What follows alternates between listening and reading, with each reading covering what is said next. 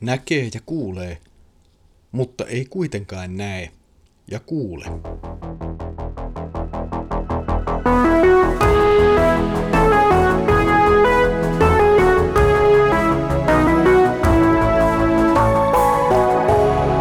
Kirjoitusten pauloissa.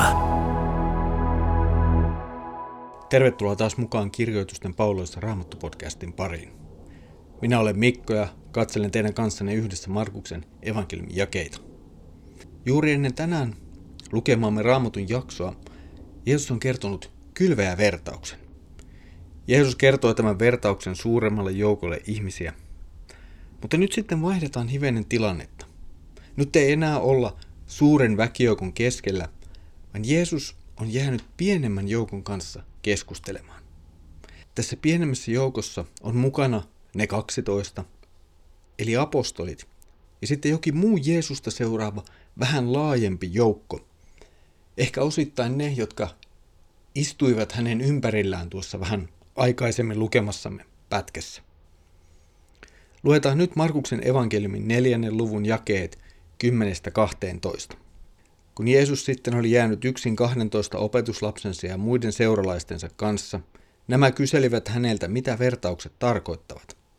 Hän sanoi heille, teille on uskottu Jumalan valtakunnan salaisuus, mutta nuo ulkopuoliset kuulevat kaiken vain vertauksina, jotta he nähdessäänkään eivät näkisi, eivätkä huomaisi, jotta he kuullessaankaan eivät kuulisi, eivätkä ymmärtäisi, eivät kääntyisi, eivätkä saisi anteeksi. Jeesus puhuu kahdesta ryhmästä.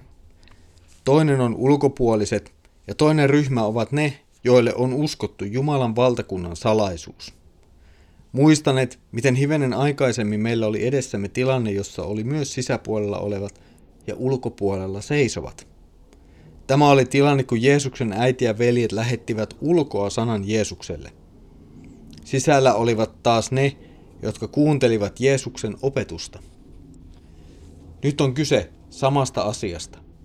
Opetuslapset ja muut Jeesuksen kanssa olevat ovat saaneet kuulla ja nähdä Jumalan valtakunnan tulemisen. He ovat kuulleet Jeesuksen julistavan sitä. He ovat nähneet Jeesuksen ajavan saastaisia henkiä ihmisistä. He ovat nähneet, kun Jeesus parantaa monenlaisia sairauksia.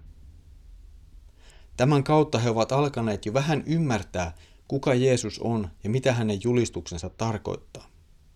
Jumalan valtakunnan salaisuus on näin aukeamassa heille. Jeesuksen seurassa olevien osa on siis hyvä. He eivät kaikkea ymmärrä ja osaa, virheitäkin he tekevät, mutta silti he todella elävät ja uskovat Jeesukseen. Tai ainakin he alkavat elää ja uskoa Jeesukseen.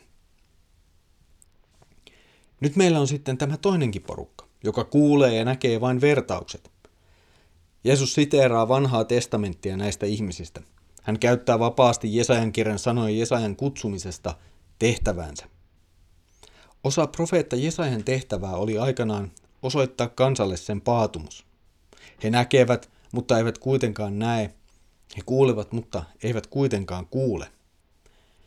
Nyt kun Jeesus sitten käyttää näitä sanoja, niin myös Jeesus osoittaa tämän ulkopuolisten ryhmän paatumuksen. Jeesuksen sanat ovat kovia tuomion sanoja, sillä ihmisillä on edessään Jumalan poika, luvattu Messias, mutta se ei silti ota sitä vastaan. Kansa ei usko, se on todellisesti hylkäämässä tai jo hylännyt Jumalan. Paljon ankarammaksi ei nuo Jeesuksen sanat voi enää tulla. Mutta nyt sitten tähän tulee vielä yksi sellainen yllättävä piirre. On nimittäin syytä kysyä, että ketkä ovat nuo ulkopuoliset tässä jaksossa? Siis ne ulkopuoliset, joista Jeesus juuri nyt puhuu. Tämä ei ole ihan helposti ratkaistavissa oleva asia. Jeesuksen ympärillä ei nyt ole suuri ihmisjoukko. Hän ei puhu laajalle kansanjoukolle. Hänen ympärillään on ne 12, eli opetuslapset, ja sitten joku muu pienempi joukko tai vähän suurempi joukko Jeesuksen seuraajia. Edellisessä jaksossa nämä ulkopuoliset olivat Jeesuksen omaisia, jotka eivät vielä uskoneet Jeesukseen.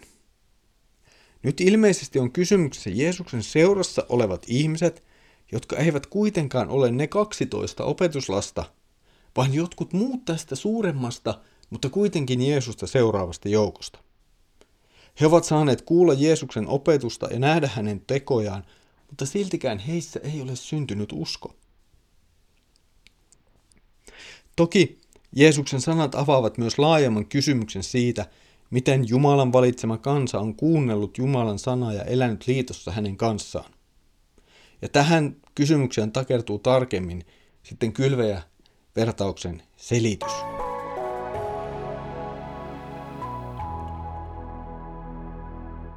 Jeesuksen sanat ovat kovia ihmisten kuulla.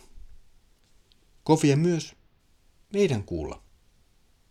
Jeesus ei todellakaan ole mikään positiivisuuspuhuja ja kaikkien asioiden myönteiseksi kääntäjä. Hän puhuu totuuden, vaikka se ei olisikaan helppoa kuulla tai miellyttävää. Tämän jakson lopussa on tärkeä viesti. Jeesus puhuu anteeksi annosta. Vaikka Jeesus puhuu ajoittain erittäin kovin sanoin, niin lopulta päämäärä ei ole hyökätä ihmistä vastaan näillä sanoilla. Viime kädessä päämäärä on herättää ihminen tajuamaan oma tilansa Jumalan edessä sekä huomaamaan, että Jeesuksessa on tullut ratkaisu synnin tuomaan ongelmaan Jumalan kanssa. Anteeksi anto on tarjolla, mutta tie siihen käy parannuksen, syntien tunnustamisen kautta.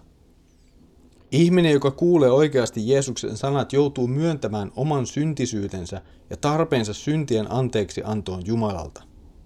Tässä tilanteessa Jumala ei jätä sinua yksin syntiesi kanssa ja ponnistelemaan ansaitaksesi itsellesi armon ja anteeksi annon. Ei. Jumala tulee sinun luoksesi sanassaan hän itse lahjoittaa sinulle Jeesuksessa syntien anteeksi antamuksen. Näin lopulta se suuri kysymys on tunnustaa, että tarvitsee Jumalan armoa omiin synteihinsä ja kuulla Jumalan antama vastaus niihin. Tässä oli nyt tämänkertainen kirjoitusten pauloissa raamattu podcast. Mukavaa, että olet jälleen kerran ollut mukana katselemassa ja kuuntelemassa Markuksen evankeliumin jakeita. Seuraavalla kerralla sitten perehdymme Jeesuksen omaan selitykseen kylmäjä vertauksesta.